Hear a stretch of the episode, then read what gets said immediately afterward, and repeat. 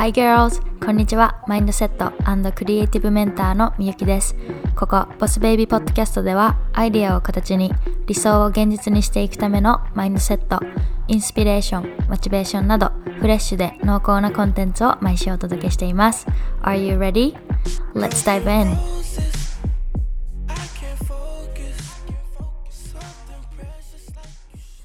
Hi girls, welcome back. こんばんは、みゆきです。えー、今日はね今ベッドの上で収録してます。ゴロンってなって。で隣にはうちのワンちゃん。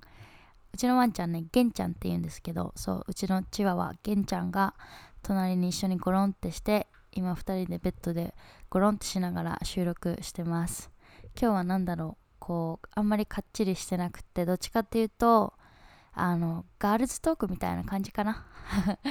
あのね今日すごい嬉しいこと言われたんですよ。私のポッドキャスト普段はあのなるべくね敬語を使うようにしてるんですよ。特に理由はないけど。でもなんか時々普通にあのタメ語出ちゃってあの多分こう意気込んでとか。そう。でもなんかそれも逆になんかこう友達みたいな感覚で聞けるからすごいいいって言われてでそれはめっちゃ嬉しかったんですよ。なんか私どっちかっていうとあのねコーチとか言ってこう上から目線で話すよりかはなんかこう私のことはあの友達って思って聞いてほしいなっていうふうに思ってるからこのポッドキャスト。そうだからまあ時々ねあのタメ語とか普通に出しちゃうけどそうでもまああの友達なんかみゆきがなんかいいよバイみたいな感じで聞いてくれると嬉しいです。はい、えー、で今日はねなんでベッドからこうやってポッドキャスト収録してるかっていうとあのお腹が痛いんですよね。であの私いつも生理の23日前にすごい体がだるくなったりとかお腹痛くなったりとかあと眠くなるんですよね。そう。で今日はね朝起きた瞬間からちょっとお腹痛くってでああ生理前来たかって思ってたんですよ。ただなんかこのだるさとかお腹の痛さにちょっと負けたくないなと思って今日やりたいことあったから。だからちょっとこれ負けてられんわって思ってで、えー、今日朝からね運動をしたんですよね。30分のあのインターバル運動をほんと汗かきながらやってで運動するとねすごい気分がシャキッとなるからちょうどいいやと思って運動してシャワー浴びてでその後ねポッドキャストのインタビューがあったのでそうインタビューを受けたんですよね。でそこまではもうめっちゃ調子良かったんですよ。でインタビューもめっちゃ楽しくってね、1時間ぐらいぶっ通しでわーって話してでああ楽しかったって思った瞬間にガクンってあのほんとスイッチが切れたようにあのいきなりお腹痛くなってズドーンって。であのあこれこれはいかんと思って一旦ソファーであの休憩してたんですよね。そうちょっとこれ無理したらやばいやつだと思って。で休憩してたらそのまま寝落ちしてしまって で、まあ、2時間ぐらいお昼寝したんですけどでもなんかこうお腹痛い時に休めて昼寝できる環境に自分がいるっていうのはねまずすごいありがたいことだなと思うしそう。でやっぱりね本当はねあの無理してでもできたかなとは思うんですよ。なんか薬飲んででお腹痛いの我慢してで仕事する。ただねやっぱり自分の体は大事にしないとなっていう風に最近気づいたのであの特にね別に今日休養ねこのこれしないといけないみたいなそういうのじゃなかったからそうまずはね自分の体をまず一番にね優先して休んであげようと休ませてあげようと思ってそうなるべくあんまりこう飲まなくていい時薬を飲まなくていい時はあんまり飲まないようにしてるんですけどそうだから、まあ、今日はねそんな感じでこう自分の体とちょっとこう相談しながらあの作業してました。だから結局仕事始めたのも2時半ぐらいだったんですよね。そう。で大体あの、まあ、みんなもそうだと思うんだけど体調崩した時とかあと、まあ、体調崩した時だけじゃなくて結構モヤモヤしてたりとか、ね、心配事があったりとかストレスがあったりとかまあ、そういう時って、まあ、仕事を始めても結構身にならないことが多い。なんか全然集中できないとかでそういう時こそあのマインドフルネス、まあ、ちょっと瞑想やってみたりとかジャーナルやってみたりだとかあの少しでもねこうなるべくこうマインドセット、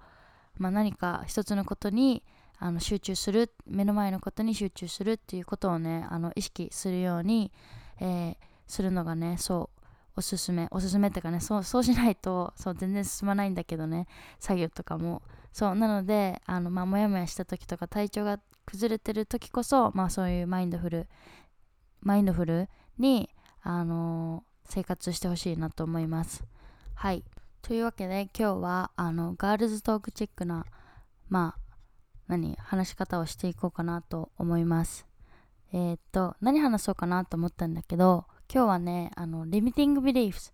えー、っと、まあ、ネガティブな思い込みでこれはね前のエピソードでもちょくちょく話してたんですけど、まあ、例えば自分がゴールとか、ね、これやりたいっていうのがあったとしてでもあの頑張りたいと思ってるのに心のどっかではいや自分にはできんだろうとかいや難しいやろうとかこうそういうこうネガティブなね思いっていうのがある。でそれがリミティングビリーフ。でまあリミティングビリーフとちょっと関連したことでこう人からどう思われてるかっていうのをすごい気にしてしまうっていうのがあってでこれねいろんなたくさんの人がねあの、通ってきた道っていうか悩んでるかなって思うんですよね。もちろん私もそう。でこれもまあリミティングビリーフの一つにまあ入るかなと思ってで今日はねそういうこう人からどう思われてるかっていうのをまあそういうのを気にしちゃうっていう人に向けたあのまあそうそういう人に向けてなんかこう私からまあ、メッセージっていうかちょっとシェアしたいことっていうのをそうお話ししていこうかなと思います。ただ今日はあのドラフトとかね全然書いてないので本当に話したいことバババって話していくよ。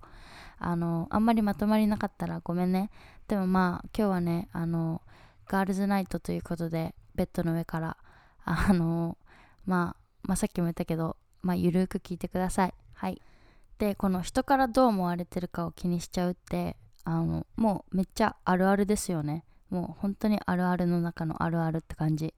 でうちももちろん例外じゃない。あの私3人兄弟の真ん中っ子でで上にお兄ちゃんがおってで下に妹がおってでほんとちょうど2個上2個下なんですよね。で真ん中ってさそのみんなの周りのさ真ん中っ子ってどんな感じかなと思って。あの私のね周りの真ん中っ子とか、まあ、私自身も含めてなんですけど結構ね上と下とか、まあ、そういうこう周りを見てで行動するのがすごいこうそれそういう性格？だから私のお兄ちゃんと妹とかだったらすごいよく怒られてたんですよ。こう部屋を片付けなさいとか勉強しなさいとか。そんな感じでいつもこう親から怒られよって。でその怒られてるお兄ちゃんとか妹を見てうちはあ自分は怒られないようにしようって思ってそう。でまあそういう風にあの何部屋きれいにしたりとか勉強したりするから、まあ、全然怒られないんですよね。でもちろんあの家だけじゃなくて、まあ、学校とか、まあ、一歩その家の外に出てもそう。大体こう周りの人を観察観察してとか見て見てるから真ん中っ子って意外と。だからあの大体こう他人がどういうことで起こるかなとかでそういうのをすごいこう汲み取るのがね上手かなって思うんですよね。そう。でだからこそすごい周りを気にしちゃうんですよ。周りにすごいこう敏感な性格だからこそ。だからなんか私もすごいあの人からどう思われてるかとか人がどういうふうに今何を考えてるのかなっていうのは結構ねあの、まあ、昔から敏感な方でであのね小中高はすごいあの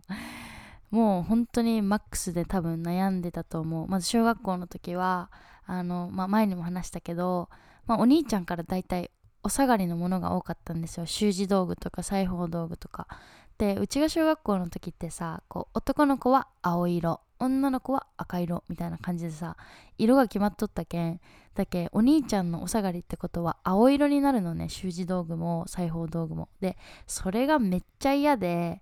でもう母さんに新しいの欲しいみたいな感じでね泣きつきよったの覚えとるけど、ね、今考えたらマジ色とかどうでもいいけどね。でもさ小学校その時の年ってさ本当にそういうのさめっちゃ大事やんか。で特にうちはその周りの子からなんで青色なんとかって思われるかもしれんっていうのをすごい気にしてしまって、ね、そういうのだからこそなんか、まあ、お下がりがめっちゃ嫌だったんですよね。で、まあ、中学校高校になるとさこういじめみたいなのが出てきてさ人を無視するとかさそういうこう悪質なやつが出てくるやんか。でなんかまあ私も実際にあのね友達とかに無視されてでもうめっちゃ彼悲しいよね無視されたって。なんか気にせんようにしようと思うけど、まあ、実質めっちゃ悲しい。で結構落ち込んだりとかもしてでもちろんね高校だけじゃなくって大学に入ったらそういうこういじめとかはなくなったけどでもアメリカに行った時はあのすごい田舎なところにしあの留学してたしとったからあの、まあ、それこそ、まあ、差別的なこう目線向けられたりだとか、ね、やっぱそういうのもあってでやっぱりこう人からどう思われてるかとか、ね、そういうのをこう人一番気にしてた性格だったからこそ多分ストレスとかもすごかっただろうし、ね、なんかそれこそ多分疲れてたと思います。ただ、まあ、そうやってアメリカでもなんかちょっとこう差別的な目,、ね、目線向けられたりとかさなんかちょっとこう英語のアクセントがおかしいみたいなさ でそういう感じの目線向けられた時とかもやっぱ悲しいけどでもねアメリカに行ったからこそえ？アメリカに行ったからこそなんか人と比べるって無意味だなっていう風にすごいあの学ぶことができた。でねアメリカってやっぱり本当にこういろんな人種のね人がいるからまあ私が留学してたところが、まあ、田舎だとはいえそれでもねなんかね肌の色色が違う人とか他の留学生とかもいたわけででやっぱりそういう人たちと一緒にいるとあの比べる対象がいないだから日本にいるとさ周りの人って基本みんな一緒じゃないですか。なんか同じ学校に通ってとか同じこと勉強してとかあとまあ流行りがあってねそういうこう洋服の流行りとかねそういうこう流行りがあってみたいな。であの周りと比べてとかそういうこう周りの人が自分と多分ちょっと近いっていうのもあってすごいこう自分があのねあの出る釘あの周りと全然こう周りから飛び抜けてないかなとかそういう風にすごい心配してた。でもアメリカに行くとさそういうこう比べる対象っていうのもいないからだとは思うんですけどもう周りと比べることってねなんか全然無意味なことなんだなっていう風にすごいこう学ぶことができてでそれ以来なんか本当にねこう人と自分を比べるとか人からどう思われてるかっていうのをねすごい気にするのをねやめるようにしました。もちろんね全くゼロになったわけじゃないよ。なんかやっぱこう真ん中っこの特質っていうのかな。それとも多分こうエンパスすごいこうセンシティブな性格だからねまだまだ全然こう周りの人がどう思ってるかとかどういうふうに何を考えてるかとかねまだこう感じ取っちゃうところはあるしねまあそれとはね多分一生なくならないから上手に付き合っていくしかないんだろうけどでもやっぱこうアメリカに行ったことによってそう人からどう思われてるかっていうのはもう気にしてなくていいんだっていうふうにそう学ぶことができたからこそなんかあの過去の自分を振り返ってそのそういうのすごい気にしてた時の自分を考えてあすごい疲れてたなとかすごいストレスだったなっていう風にね感じたんですよね。でそれに比べるともう今はね超楽ちんなんかまあみんなも知ってると思うけど私ほんとね別に日本のあの企業とかに就職してるわけでもないし、ね、コロナ終わったらベトナムに12年ぐらい住もうかなみたいな、ね、こと言ってるしなんか多分普通なんか普通っていう言葉も使いたくないけどさでもまあ普通こう世間一般的にさ26歳でさねまだ、まあ、彼氏はいるけどでもまあ独身なわけでしょ？でなんかこういうこう海外放浪みたいなことしてるとさこの人大丈夫？みたいな感じで多分思われると思うんですよ。そうでもなんか私は自分のやりたいことやってるから全然ハッピーだしねあの幸いなことに周り家族とかもうすごいねその私のやりたいことに対していつも応援してくれてるからもう本当にねすごい恵まれてるなと思うしなんか本当にあの本当昔周りからどう思われてるかなって気にしてた時よりかは本当にストレスが減った。ですごくフリーもう本当に自由だなっていう風に感じるんですよね。でどうしてこの人からねどう思われてるかっていうこのトピックについて話したかったかというとまあさっきも言ったけどやっぱり人の目線を気にしなる気にしなくなることでもうめっちゃあの自由になるからだから本当に自分のやりたいこと追いかけられる本当にストレスフリーで追いかけられるしあの本当自分の人生っていうのにフォーカスすることができる。で今ねその、まあ、自分はついこう人からどう思われてるか気にしちゃうって人は考えてみてほしいんだけど今の自分が自分でね今の自分が自分で自分の人生コントロールしてるっていうのを感じることができるっていうのをちょっと自分にね問いかけてみてほしいんですよ。っていうのも、まあ、昔のね私みたいにすごいこう他人からどう思われてるか気にしてる時だからこれをやることによって無視されたらどうしようとかねなんか人から変に思われたらどうしよういじめられたらどうしようとか、まあ、そういう風に考えてると自分のやりたいことでもやらないじゃないですか。でそれって結局他人からどう思われてるとかってそれを気にしすぎて自分のやりたいことやれてないってことは自分で自分の人生をコントロールできてないってこと。だからまずは、まあ、気づくこと。あのすごい自分は周りの目を気にしすぎてるってことにね気づくこと。で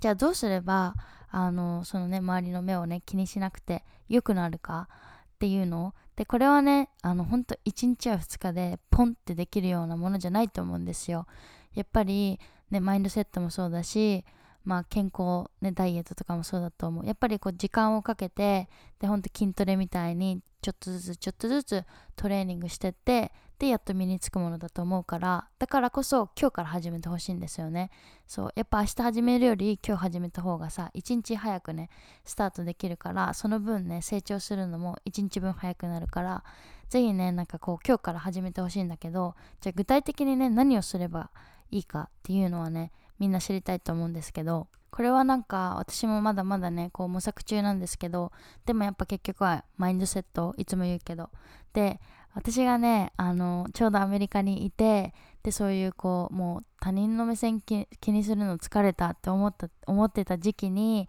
書いたジャーナルがあってでそれがねこう自分で書いたけどあすごいいいこと書いとんなと思ったからちょっとシェアしようと思って。で何書いてたかっていうと I don't want other people to control my life I won't let other people steal my peace my energy and my power でこれ英語英語でね書いてるからちょっと翻訳するとあのもう他人に自分のコントロールあの人生をねコントロールももうされたくないでもうこれ以上自分のエネルギーとか自分の持ってるねエネルギーとかパワーとか自分の一部っていうのをもう他人にやらないぞっていう風にねあの決意を固めてるんですよねでまずはまあ、このマインドセット持つことすごい大事だなって思います。これ書いたのまだ私が多分21歳とか、ね、そういう年だけど、多分本当この時期はあの他人の目線を気にするのにもすごい多分疲れてて、で、やっぱりこれじゃダメだって思っ、え？これじゃ、これじゃダメだって思ったんだろうね。そう、もうこれ以上他人気にしないぞってまずはね多分決意から入ったんですよ。だからこんな風に結構強くジャーナルに書いて。でもまずはあのもう気にしないぞってねこう自分で書き出すなり声に出すなりあのスタートボタンをねこう押すイメージでまずはそのスタートボタンを押してください。スイッチを。もう気にしない。プチみたいな。そう。で次にあのこれは結構もっと現実的っていうか あの自分にね問いかけてみてほしあ自分にね問いかけてみてほしい質問があってで何かっていうとじゃあ例えばねもし自分が他人のことを気にしてる時だから例えばあのなんだろう何でもいいや。じゃあこのあ分かった。今回のテストで100点取ったら友達に無視されるかもしれん。その嫉妬でね友達が。なんであの子100点取った？もう無視しようみたいな感じで。無視されるかもしれんってあのいうふうに心配したとする。でそしたらあのじゃあ無視したらどうする？ってことをあの自分で質問に答えてほしいんですよ。だからまあ他にも、まあ、さっきのはちょっと例が悪かったかな。例えばじゃあ YouTube 始めたいと思ってるけどでも YouTube 始めたいけどでもなんか友達に何か言われたらどうしようって思っとったとする？でそしたらそこで自分にまた問いかけてみてほしい。じゃあどうする？みたいな。もし何か言われたらどうする？って考えてみる？でするとなんかまあ考えるじゃないですか。じゃあ YouTube 自分は始めたい。でも友達からどう思われるか不安。どう思われるかな？っていうのを考えてみてで友達もしかしたらいいねって言ってくれるかもしれないしれないしえー、なんなん ?YouTube? 出た？出た？みたいな感じで言うかもしれん。で、そういう時に自分はどういうリアクションをするかっていうのを、まあ、考えていけばいい。で、それでそれでもなんかすごい心配で始めないなら YouTube をねやりたいって思ったことを始めれないならまだまだあのマインドセットのトレーニングが足りてないんだなっていう風に感じてあのねそのままあの何？こう気にしないぞっていうこうトレあのマインドセットのねトレーニングをこう鍛え続けてほしいんですけどでも意外とあのどうしようって思う時はじゃあどうするってあのもうほんと質問に答えていけばいいだけ。みんなねどうしようで終わっちゃうんですよ質問が。えこれあの例えばさあの仕事場から早く帰りたいみたいな。でもこれ自分上司よりとか先輩より早く帰ったら何か言われるかなみたいなことを考えた時にじゃあ何言われるっていう風にそこまでねあの考えてほしいんですよ。で例えばその仕事場から早く帰るのだって仮にさその上司とか先輩がさ何早く帰ってんの？とかでもそういうこと言ってくる人おるんかな？そういうそれ言う人めっちゃ意地悪じゃない？まあいやもう仮にそういうこと言ってきた人がおったとしてあのなんで先に帰る？みたいな。でもしそう言われたらあのもうもう嘘でも何でもいいや。なんかあちょっと母親の面倒見ないといけなくてとかねいやちょうどあの家にこれ忘れ物したので取りに行こうかと思ってましたとかなんかそういうふうにこう理由まで考えとけばまあそれに対してね例えばお母さんの面倒見ないといけないのでだからさそういうこと言われたらさいやそれでも行くなとか言う人絶対いないと思うしもう他人からこうこうこうされたらどうしようって思った時はじゃあどうするってそこまでねあのまずは自分に問いかけてみること。でこれはねすごいいいですよ。すごいねあのおすすめっていうのも私これめっちゃやってました。あのアメリカの大学のもうプレゼンがめっちゃ嫌いで人前で話すのとかもう超嫌いで面白いよね今こうやって。人前じゃないけどマイクに向かってこんなバリバリ話しようのに。そうでもアメリカの大学でのプレゼンがめっちゃ嫌いででやっぱこのプレゼンをすることによってめっちゃプレゼン下手とか思われたらどうしようっていう風にね考えてたんですよ。でそういう時に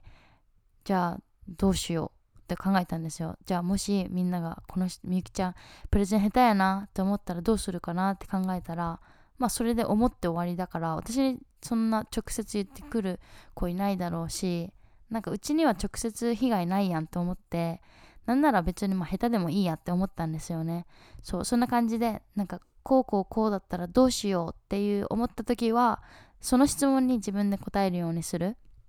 そうまあそれがまとめ。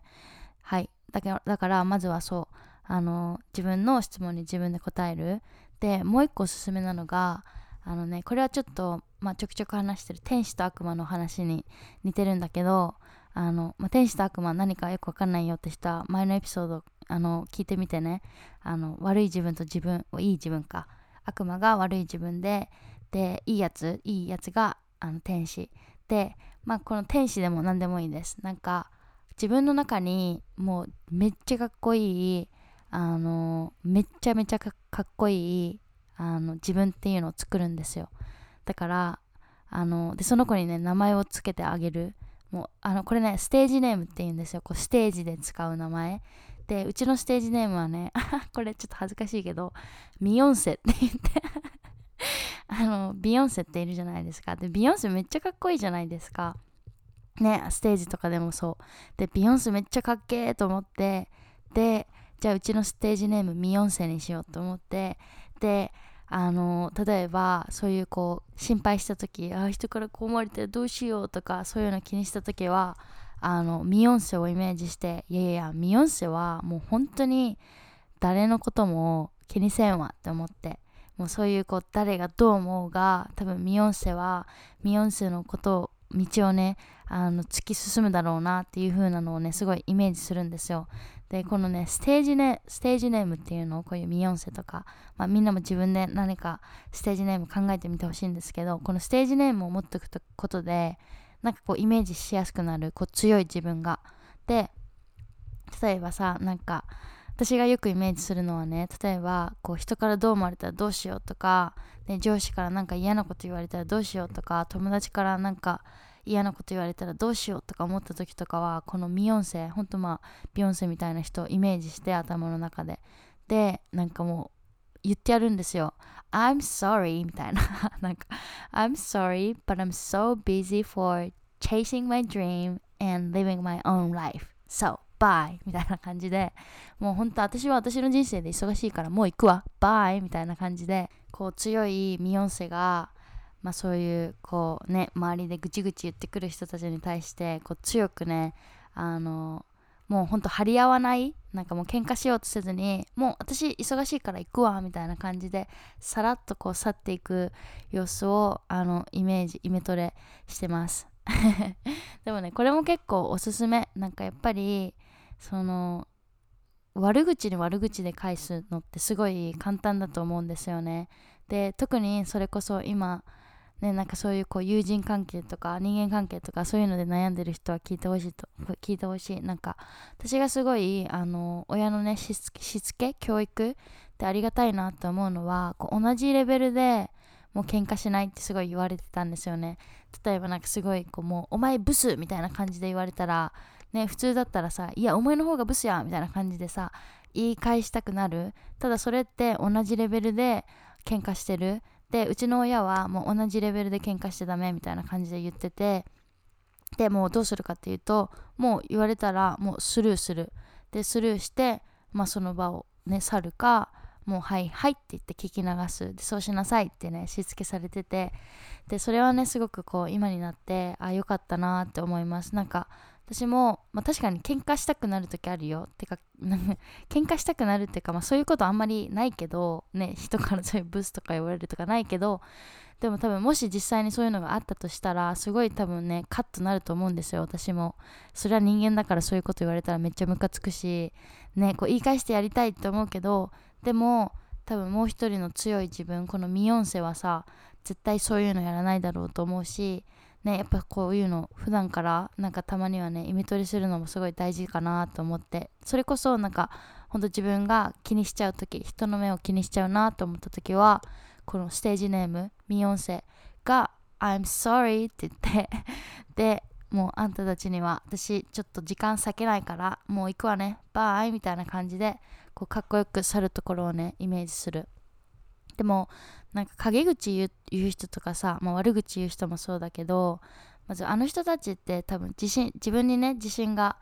ないんだなっていう風にすごくやっぱ感じますね。なんか人って人が他の人自分以外の他人を下げて言う時ってあの自分に自信がないからとかねそうすごく嫉妬してるからって言われますよね。でもそれは当たってると思うなって思う。そうなんか私が何なんこの子って思う時あったんですよ。やっぱ高校生思春期の時とか。なんかえ何なん？あの子？みたいな感じで。すごいめっちゃ嫌なやつだけどまあ思思ってた時もあった。でもそういう時って大体は嫉妬してるんですよ。自分にないものを誰かが持ってるからすごいずるいって思ったりとか。だからこう悪く言うことでちょっと自分がいい気になる。でもそれって、まあ、結果かっこ悪いなと思って。そう。でもだからすごいあのまあ周りからね自分のこと陰口言われてるとか悪口言われてるとかねそれですごい悩む人もいると思うんですよ。でもちろんねすごい悲しいよねそれって。すごい辛いし悲しいしこう泣くなとかそういうことは言わないけどでもこう一時そういう感情悲しいとかね辛いとかそういう感情を一時感じた後はもちろんねそういうの無視しちゃダメだと思う。やっぱ人間だからねそういうのはもう一回何こう通ってそういうね感情をちゃんと自分の中で通ってでそれがちょっと落ち着いたらあのステージネームねミヨンセでできてもうあいつらなんかいいわみたいなのをねそうそういう風に考えてほしいなって思います。はい。なんか今日全然まとまりないけど大丈夫かな？なんか軽くまとめとくね。あのそう今日はねそうリミティングビリーフというテーマで、まあ、人からどう思われてるかをすごい気にしてしまう。でそういう人たちに向けてあのまあ提案っていうかまず1個目があの自分の人生は自分でコントロールするっていうことをねまずは思い出すこと。やっぱり他人を気にしすぎて他人ベースにね自分のアクションとか決断っていうのをしてるとそれって、ね、全然自分で自分の生きたい人生を生きてないってことになるからそうまずはこれは自分の人生だってね改めて認識すること。でそしてもう一つはあのもし気にしちゃってる時なんかあー自分これやりたいけどこの人からこう思われたらどうしようって思っちゃった時でこのどうしようの質問に自分でじゃあどうなるっていう風に質問に答えていく。すると意外とあの大丈夫だから。そう。なんか悪口言われたらどうしよう。じゃあどうなる？でまあ悪口言われて終わり。でちょっと悲しいだけ。みたいな。そうだから、まあ、自分でこうあのその自分で持った疑問とかどうしようとかそういうのにね質問に答えていく。でもちろんねジャーナルに書いてもいいと思います。こういうの。まあリミティングビリーフの時も言ったけどやっぱりこう自分の持ってるネガティブな、ね、感情とか悩みっていうのはね一度紙に書くことによって自分の目でね客観的にこう見ることができるからそれこそね多分そういう質問とかね、こう自分が友達にアドバイスするみたいな感じで自分自身にね声をかけてあげることができるかとできると思うしそうだからまあ2つ目の提案としてまあそういうこう人と人のね人からどう思われてるかっていうのを気にしちゃった時何々されたらどうしようって思った時は、まあ、そのどうしようっていう質問に自分で答えること。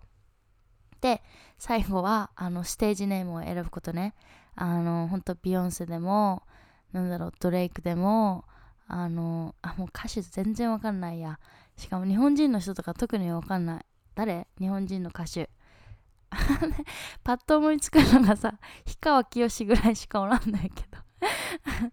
まあいいや氷川きよし好きな人もおるかもしれんしそう氷川きよしでもいいしはいもう誰でもいい人もう自分のこう憧れの人とかかっこいいと思う人をさちょっとこう自分風になんかうちがさビヨンセをミヨンセに変えたみたいに、まあ、そんな感じでステージネームを自分で選んでこうかっこいい自分をイメージしてもうねそういうこう不安になってるとかあとねこう人からすごい気にしてる自分っていうのを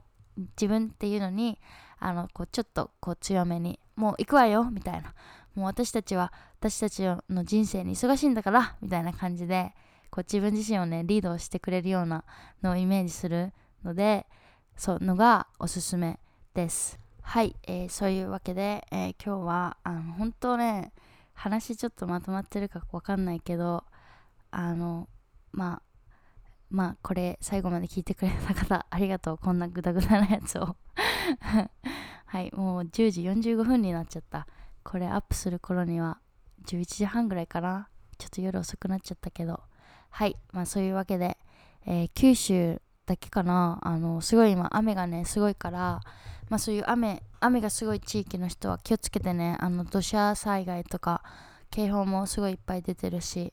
はいまあそういうわけでああれだよね。あの